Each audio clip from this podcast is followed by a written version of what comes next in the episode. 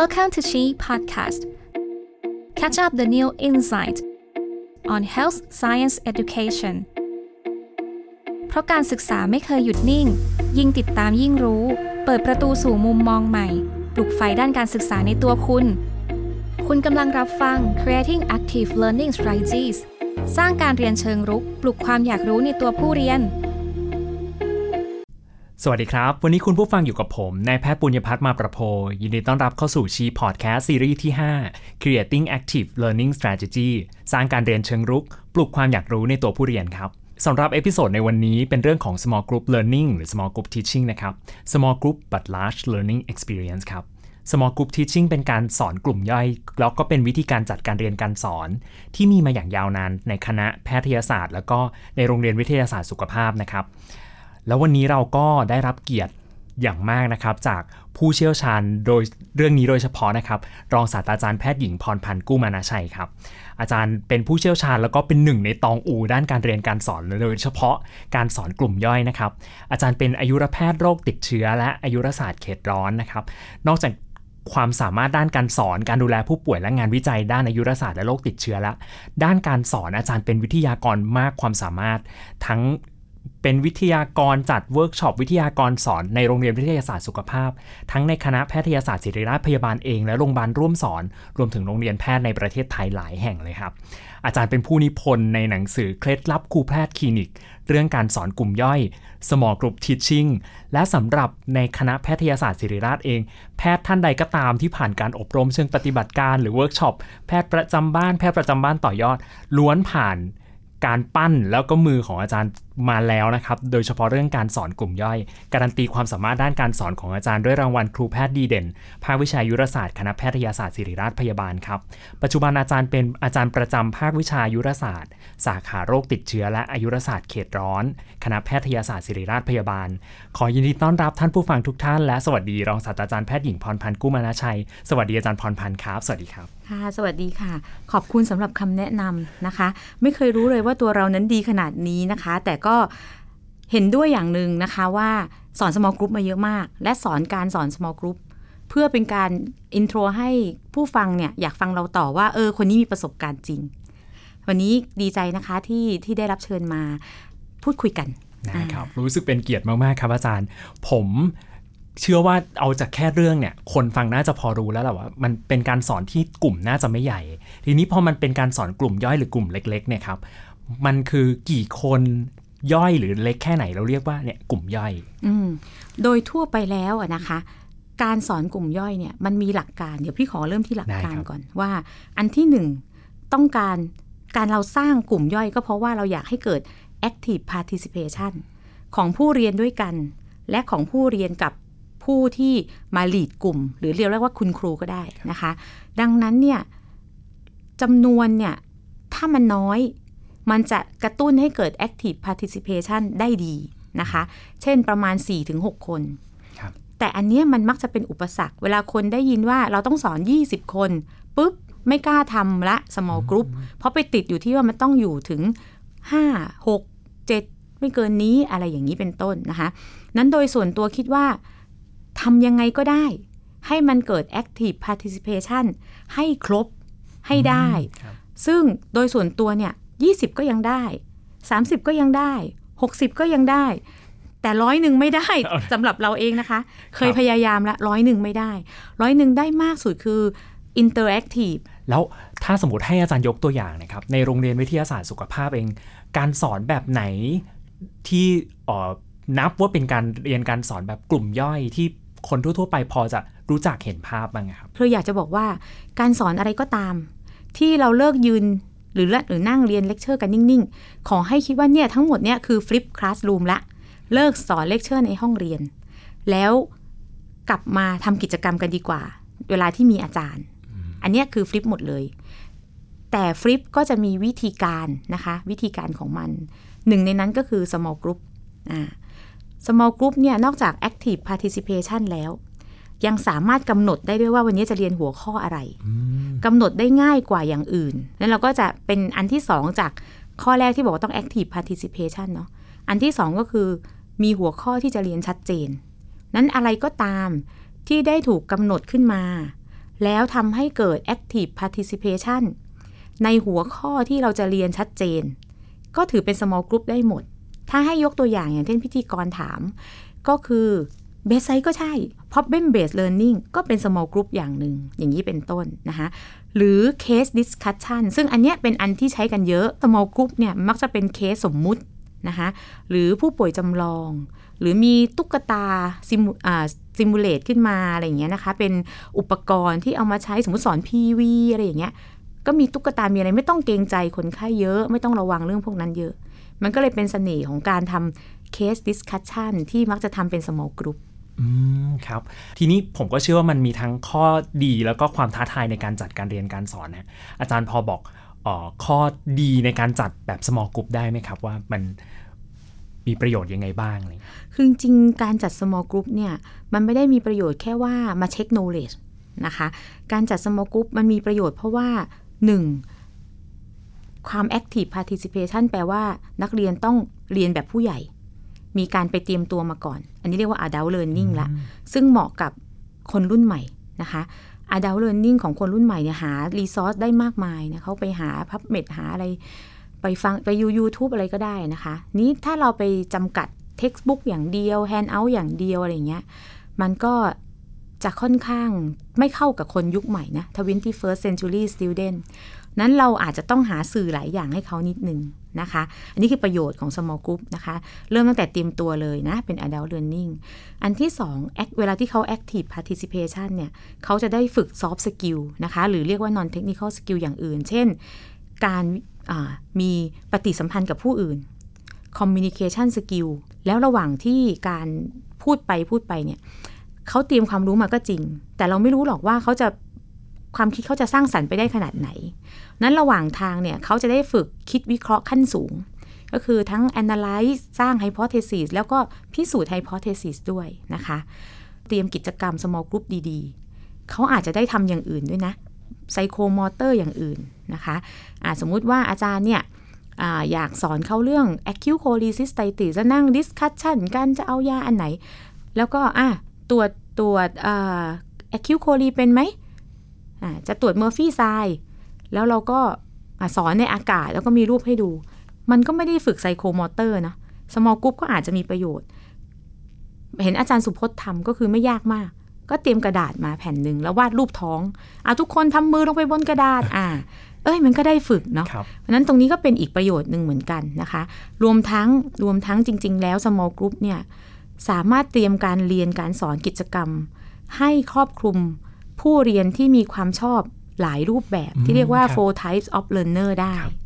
มีทั้ง discussion อะ oral ได้ละอ่ามีทั้งการมีภาพมีอะไรให้ดูนะ พวกนี้วิชวลก็มาละอ่าแล้วก็มีเอกสารประกอบการเรียนการสอนไปก่อน พวก reader writer ก็ชอบละ แล้วมีอะไรให้ทำในห้องเรียน เพิ่มมีหุ่นมีอะไร kinesthetic ก็มาละ ดังนั้นไม่ทิ้งเขาไว้ข้างหลัง แต่ก็ได้ฝึกให้เขาเรียนด้วยวิธีอื่นไปด้วย โอ้นี้เห็น ข้อดีหลายอย่างมาก แต่ผมก็เชื่อครับว่ามันน่าจะมีข้อจำกัดแล้วก็ความท้าทายในการแบบสอนอาจารย์คิดว่ามันมีประเด็นไหนบ้างครับ อุปสรรคเนี่ยมันมีหลายด้านนะคะทีนี้เดี๋ยวจะแยกเป็นทีละอย่างอุปสรรคตั้งแต่ผู้สอนอีกแล้วนะคะะผู้สอนเนี่ยจะเหนื่อยคือหนึ่งต้องเลือก เลือกรายวิชาว่า อันนี้มันเหมาะที่จะมาทำ small group เนาะเตรียมเอกสารที่จะใช้ในการให้เขาไปอ่านก่อน เอกสารที่ดีที่เราเตรียมก็จะต้องง่ายต่อการเข้าถึงมีหลายรูปแบบนะคะ เพราะทุกคนไม่ได้ชอบเรียนเหมือนกัน และข้อสำคัญก็คือใช้เวลาไม่มากในการดูแต่ละอย่างนะคะ รวมๆแล้วหลาย ๆ อย่างเนี่ยไม่ควรเกิน2ชั่วโมงที่เขาต้องไปเตรียมตัวมานะคะ อีกอันนึงข้อสำคัญก็คือแนะนำเขาค่ะว่ากรณีที่คุณจะไปหาเพิ่มเองเนี่ย ต้องอประเมินว่ามันเป็นข้อมูลที่ได้จากแหล่งข้อมูลที่น่าเชื่อถือ เราก็ไม่รู้นะ เขาจะไปหาอ่านจากอะไร แต่เราก็แนะนำได้เช่น เข้าผับเม็ดนะ Google อย่างเดียวพันทิปอย่างเดียวนี่ไม่ได้ เพราะมันมาหลากหลายมากอะไรอย่างนี้ อันที่หนึ่งก็คือเตรียม อันนี้อาจารย์ก็ต้องเตรียมนานมากนะคะ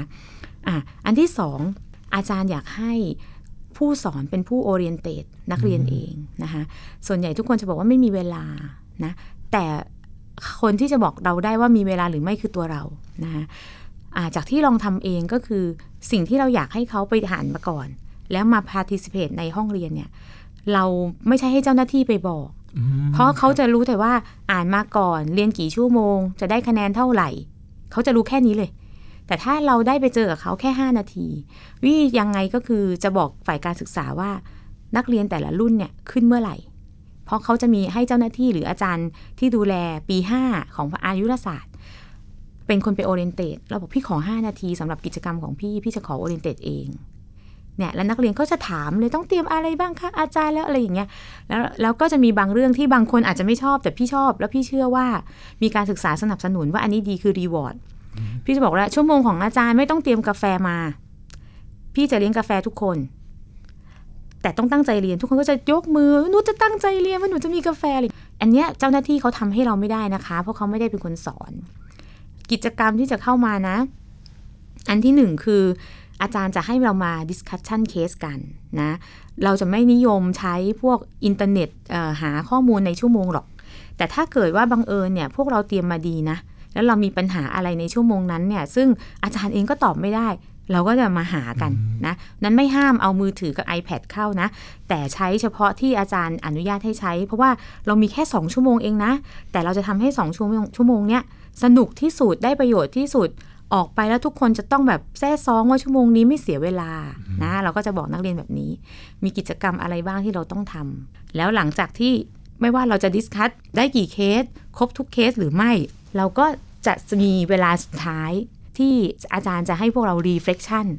ว่าวันนี้ได้เรียนอะไรมาก่อนหรือไม่ ความท้าทายของผู้สอนต้องลงทุนหลายอย่างมาก ตั้งแต่เตรียมตัว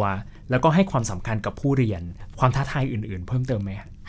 ความท้าทายอื่นๆ นี่ก็พ่วงมานิดนึงนะ ตรงที่ว่านักเรียนจะอ่านมาไหม จะเตรียมมาจริงหรือเปล่า จะทำยังไงให้เขาอ่านมาให้ได้นะคะ นั้นอาจารย์อาจจะเพิ่มบางอย่างเข้าไปนะคะ เช่น pre-test นะว่าอะแล้วนี่เอกสารที่อาจารย์ให้อะอ่านจบไม่จบยังไงทำ pre-test มาด้วยนะ เดี๋ยวอาจารย์จะมีการเก็บคะแนน ส่วนใหญ่พอเราทำแบบนี้มันค่อยมีเด็กที่เขาไม่อ่านหรือว่าอะไรนะ ไม่ต้องอินทิเกรต ไม่ต้องออกข้อสอบดี ภาษาอะไร ไม่เป็นไร true false ก็ได้อะไรก็ได้ที่อาจารย์ถนัด อาจจะแค่ 5 ข้อก็ได้ 10 ข้อก็ได้มากสุดนะคะ แล้วจะออกข้อสอบ parallel เป็น post test พอถึงเวลาอาจารย์จะพูดน้อย ในห้องอาจารย์จะพูดน้อยมาก แต่เตรียมเนี่ยตอนเตรียมอะทุกอย่างมันมาลงที่อาจารย์ค่ะ เพราะนั้นเวลาที่เราเตรียมเนี่ยค่ะ จะได้ยินเสียงสะท้อนเยอะมากว่า เตรียมไปมันก็ไม่อ่าน คืออันนี้เนกาทีฟตั้งแต่ต้นละขอขอเปลี่ยนไมล์ตรงนี้นะคะว่า ฉันจะเตรียมสิ่งที่ดีที่สุดโอเรียนเตให้ดีที่สุด แล้วฉันเชื่อมั่นว่าทุกคนในห้องนี้นักเรียนทุกคนที่มาเรียนกับฉันเนี่ยถ้าไม่ใช่ล้มหายตายจากหรือเจ็บป่วย เขาจะอ่านมา เขาจะเตรียมตัวมา นี่คือการให้พลังตัวเองนะคะผมเป็นนักศึกษาเองผมจะรู้สึกว่าถ้าเรามีคุณครูที่มีทัศนคติและมุมมองเนี้ย ผมจะแบบอยากเรียนมากๆขึ้นมาเลย แล้วก็ไอความท้าทายตรงนี้ก็จะหายไป ทีนี้เท่าที่ผมฟังในภาพรวมเมื่อสักครู่ครับ ก็จะมีฝั่งของอาจารย์แล้วก็ผู้เรียน แต่ในส่วนของอาจารย์ก็จะมี ความท้าทายเล็ก ๆ ที่ซ่อนอยู่คือเรื่องของการเลือกเนื้อหาอาจารย์ แล้วมันจะมีเนื้อหาไหนที่อาจารย์มองว่าเหมาะที่จะ small group แล้วเราจะมีวิธีเลือกยังไงกับของนี้ไม่เหมาะนะ ควรจะไปเรียนด้วยวิธีอื่น อาจารย์มีแนวทางไหมครับ ค่ะ มีแนวทางก็คือว่าอันที่หนึ่ง เวลาที่เราเลือก small group อะค่ะ เราจะไม่ได้เลือกด้วยตัวเราคนเดียว เราต้องเข้าเข้ากรรมการรายวิชา ช่วยกันคิดวิเคราะห์ว่าอันนี้ทำ small group นะ อันนี้ทำแบบ basic teaching อันนี้ทำ interactive lecture ก็พอ เพราะว่าถ้าทุกอย่าง small group จริง ๆอะ setting ของแพทย์เนี่ยมัน small group ได้หมด แต่ถ้าสมอลกรุ๊ปทั้งหมดน่ะคนที่เหนื่อยก็คือนักเรียน นักเรียนต้องเตรียมอย่างละสองชั่วโมง ในทุกๆ เนื้อหามันไม่ได้ไงนั้นก็เลือกอันที่หนึ่งก็คือว่าใช้เนื้อหาที่มันจะต้องใช้การวิเคราะห์สังเคราะห์ค่อนข้างสูง ต้องมีการแลกเปลี่ยนความคิดเห็นกันเพราะนั้นมักจะเป็นเคสมักจะเป็นเคสที่เวลาเราเราก็เห็นน่ะ เราต้อง discuss กันลงความเห็นการปรึกษาหน่วย และในบางครั้งเนี่ยเราจัดให้นักเรียนน่ะสมมุติตัวเองเป็นคนไข้ สมมุติตัวเองเป็นฝ่ายการเงิน สมมุติตัวเองเป็นเภสัช สมมุติตัวเองเป็นหมออ่าแล้วหมอก็จะสั่งยาแพงๆ คนไข้ไม่มีสิทธิ์เภสัชก็บอกไม่ได้ต้องใช้ตัวนี้ ฝ่ายการเงินก็บอกเบิกคืนไม่ได้ ตรงเนี้ยมันก็จะสนุกมากขึ้น ซึ่งมักจะเป็นเคสนะคะ มักจะเป็นเคสตัวอย่าง หรือปัญหาตัวอย่าง ที่ให้เขาได้มาใช้การวิเคราะห์สังเคราะห์นะคะบางอย่างบางอย่างอาจจะไม่ต้องถึงขั้นว่าเป็น small group เช่น ชั่วโมงอ่าน EKG อย่างเงี้ยค่ะ มันอาจจะคล้ายๆ อาจารย์อยู่ในนั้น แต่ให้เป็นติ้งแพรแชร์ก็ได้นะคะ คือนักศึกษาสองคนน่ะช่วยกันช่วยกันอ่าน EKG แล้วมีอาจารย์คอยตอบคำถาม บางเรื่องหรือบางบางลักษณะ หรือแม้แต่เวลาที่มีให้เนี่ยก็อาจไม่เหมาะที่จะเป็น small group นะคะ เพราะฉะนั้นเน้นเน้นว่า 1 มีเวลาอย่างน้อย 2 ชั่วโมง อันที่ 2 เป็นเนื้อหาที่คุยกันตกลงกันว่า อันนี้เหมาะสำหรับ small group ซึ่งในนั้นอาจจะเป็น small group แบบเคส หรือ small group แบบสอนทำหัตถการอะไรบางอย่างที่จำเป็นต้อง small group ก็ได้ นะคะ ของผมในพาร์ทที่ผมเห็นหลักๆ เลยการจัด small group เนี่ย ถ้ามันจะให้ดีนี่เตรียมมาดีนี่มีชัยไปกว่าครึ่งแล้ว แล้วเท่าเวลาที่ไอตอนสอนนะครับ มันก็อาจจะมีปัญหาเกิดขึ้นอ๋อไม่ว่าจะผู้เรียนเองออตัวเนื้อหาเองโจทย์ใหม่ ๆ ที่โผล่ขึ้นมา มันมีวิธีการหรือทักษะอะไรบ้างไหมครับ ที่จะทำให้ในระหว่างที่เราสอนเนี่ย เราเอ่อจัดการเรียนการสอนได้ดี แล้วก็มีอืมประสิทธิภาพอะครับอ่าโอเค อันเนี้ย ก็เตรียมใจก่อนนะ ผู้สอนต้องเตรียมใจไปเข้าไปว่า ไม่มีอะไรหรอกที่เราแก้ไขไม่ได้ perfection ไม่มีในโลกใบนี้ เตรียมให้ดียังไงมันก็มีปัญหา เพราะนั้นไม่ไม่แคร์แก้ปัญหาเฉพาะหน้าเอานะคะ เพราะเรากลับไปที่ small group ทุกคนต้องได้ participation ไฟดับน้ำไม่ไหล แอร์เสีย อย่าไปหงุดหงิดปะไปเรียนข้างนอกลานพระบิดากันเถอะ อะไรก็ได้ อย่างนี้เป็นต้นคือ ตรียมตัวที่จะมาแก้ปัญหา ไปเจอนักเรียนหลายรูปแบบเนาะนักเรียนคนนี้ดีมากเคยเจอที่วอร์ดฉันหลับตลอดที่นี่นะเพราะห้องมันเย็นน่ะบางคนก็เอาตายแล้วไอ้นี่ที่วอร์ดมันไม่เคยหยุดพูด เข้ามาก็พูดไม่เคยหยุดอะไรอย่างนี้ ส่วนบางคนไม่เคยเจอมาก่อน ไม่รู้อาจารย์เป็นยังไง ต่อให้ orientate แล้วก็ยังมีกำแพงอะพวกนี้ reader writer ไม่ค่อยอยากพูดอยู่แล้ว เข้ามาในห้องนี้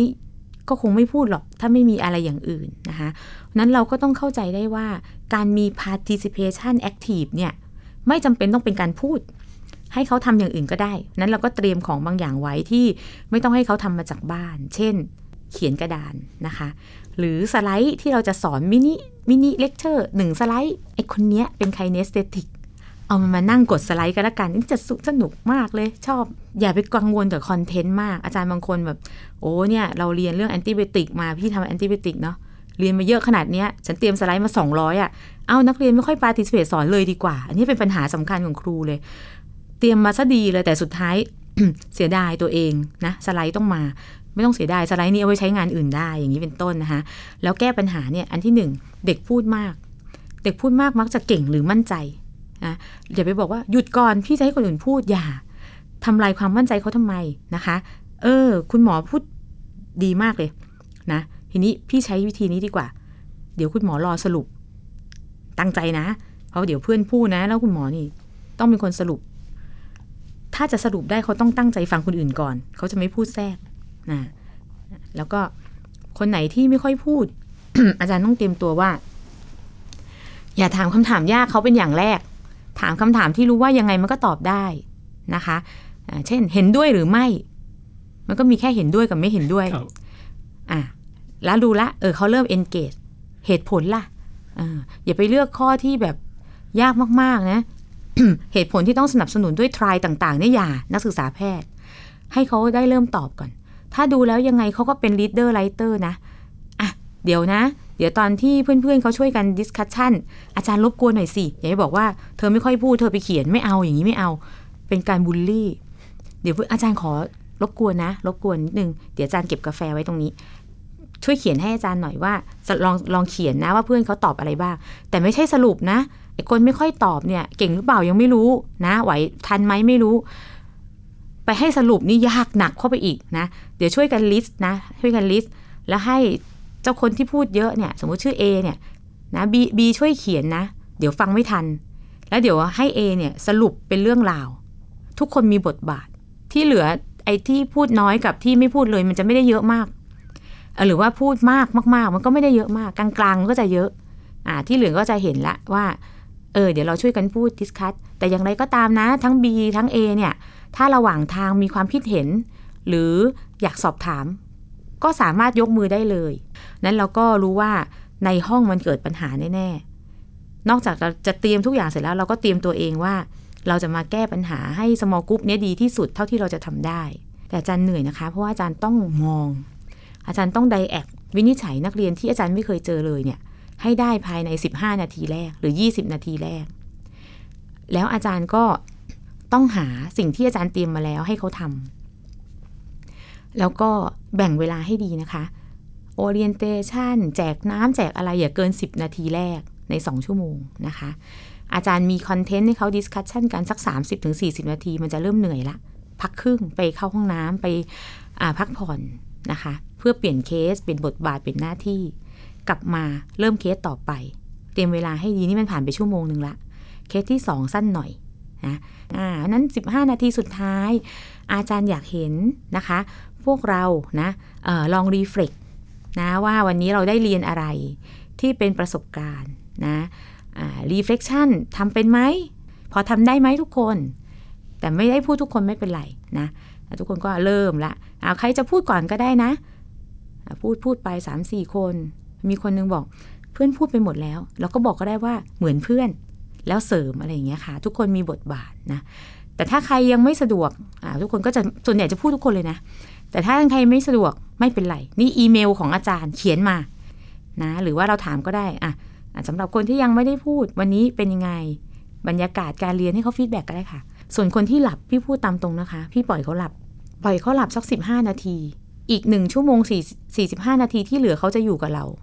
แต่ถ้าเราพยายามปลุกเขานะคะ ไปเรื่อยๆ เขาจะหลับทั้งสองชั่วโมง เพราะมันไม่พอสักทีเขาเรียกว่าแนปนะคะแนปเนี่ยห้าถึงสิบนาทีพอละนะคะนักเรียนเขาก็จะรู้สึกดีแหละ อันที่ผมเห็นชัดมากๆ คืออาจารย์ให้ความสำคัญกับผู้เรียนเป็นศูนย์กลางของการเรียนรู้เลย ไม่ว่าผู้เรียนจะเป็นใครยังไงมาก็ตามแต่ อาจารย์จัดการเรียนการสอนให้เหมาะกับผู้เรียนนั้นๆ ไม่ว่าเขาพูดเยอะไม่ว่าเขาจะหลับไม่ว่าเขาจะพูดน้อย แต่ว่าเราก็ต้องเตรียมตัวไม่ว่าจะทักษะที่อาจารย์ยกขึ้นมาการ questioning การ facilitate ว่าคนไหนควรทำอะไร แล้วก็พยายามที่จะไม่ให้เกิดการบูลลี่ในจังหวะที่แบบคนนี้หลับคนนี้เก่งอย่าอย่าพูดอย่าตอบ แล้วก็แล้วสุดท้ายอาจารย์ก็ต้องมาขมวดด้วยความสามารถด้านการให้ reflection ให้ response กับนักศึกษาว่าเออเขาสรุปมีประเด็นไหนถูกต้องไม่ถูกต้อง ประเด็นที่ผมรู้สึกว่าน่าจะดิสคัตในส่วนสุดท้ายก็คิดว่าภาพทั้งหมดน่าจะเห็นชัดแล้วครับว่ารูปแบบ small group น่าจะออกมาเป็นยังไง ทีนี้ผมก็เชื่อว่าอาจารย์หลาย ๆ ท่านก็ยังติดใจฮะแล้วก็ไม่แน่ใจว่าเอ้ยเราจะเริ่มยังไง จะทำยังไง อยากให้อาจารย์ช่วยให้กำลังใจได้ไหมครับว่าเออคนที่ยังไม่เคยเริ่มหรือว่ายังไม่มั่นใจเนี่ยเขาจะ ทำยังไงหรือเริ่มยังไงก่อนนะครับสำหรับการจัดสมองกลุ่มก็อันที่หนึ่งนะคะ อย่าคาดหวังว่าพอเราเตรียมแล้วอะ่ะ เราจะต้องเตรียมได้ดีที่สุด ครบร้อยเปอร์เซ็นต์แล้วออกมาจะต้องมีความสุข ไม่มีปัญหาอะไรเลย หรือแก้ปัญหาได้ตามที่อาจารย์แนะนำเป๊ะๆอย่าไปคาดหวังแบบนั้นนะคะ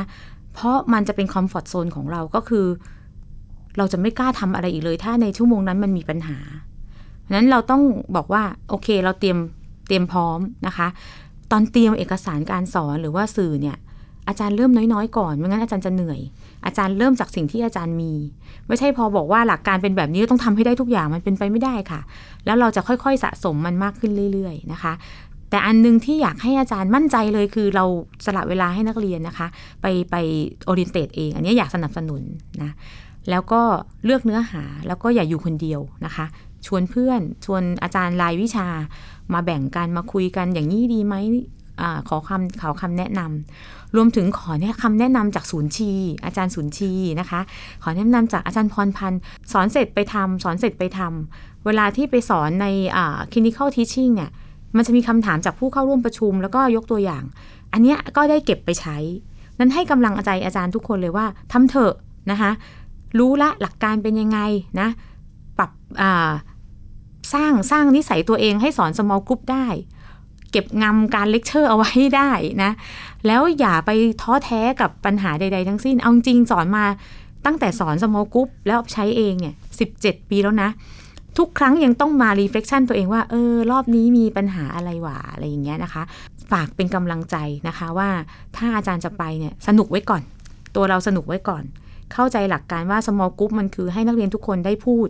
ได้อภิปรายกันอย่างเสรีนะแล้วเราค่อยเข้าไปช่วยเขาตรงนี้ เตรียมเนื้อหามาอย่างดี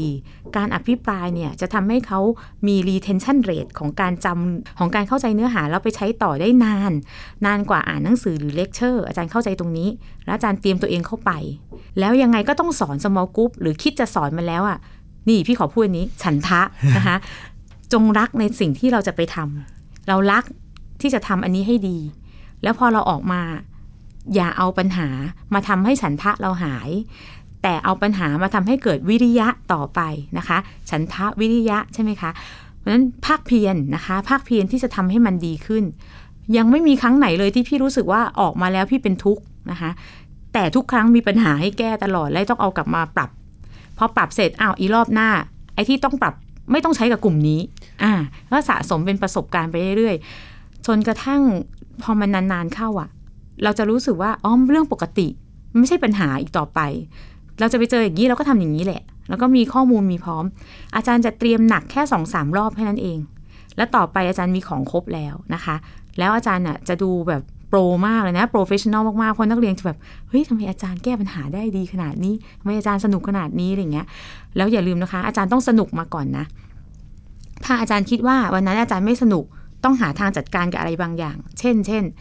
พี่จะไม่เลือกวันสอน small group ที่ตอนเช้าพี่ออก OPD เหนื่อยๆ พี่จะไม่เลือกวันสอน small group ที่ตอนเช้าพี่ก็สอนเลคเชอร์อะไรมานานมากแล้วอะไรอย่างเงี้ยค่ะ เพราะเราต้องใส่พลังงานไปใน small group เยอะมาก เราอย่าเหนื่อยมาก่อนนะคะ แล้ว small group เขาชอบจัดให้เราตอนบ่าย ซึ่งมันลำบากมากทั้งอาจารย์และนักเรียนนะ นั้นอย่าทำให้ตัวเองเหนื่อยในตอนเช้านะคะ อ่า แล้วก็ เวลาที่เข้ามาทำ small group หรือมาสอนอ่านี้ไม่เฉพาะ small group นะ สอนอะไรก็ตาม จงทิ้งภาระที่เหลือไว้เบื้องหลัง สไลด์ไม่เสร็จ สไลด์จะไม่มีวันทำเสร็จในชั่วโมง small group บางคนพี่เห็นนะคะว่า เออ ในเมื่อเราไม่ต้องพูดเยอะเราก็สไลด์มานั่งทำอ้าว นักเรียนก็ไม่ได้สิ่งที่สำคัญก็คืออาจารย์ต้องเป็น observer นะสำคัญมาก เวลาที่ให้ดิสคัตกันเน่ยเราจะเดินไปฟังรอบๆ แล้วก็จดเฮ้ยมันมีคนเลสประเด็นนี้ฉลาดมาก น่าสนใจคนอื่นไม่พูดเลยเดี๋ยวเราต้อง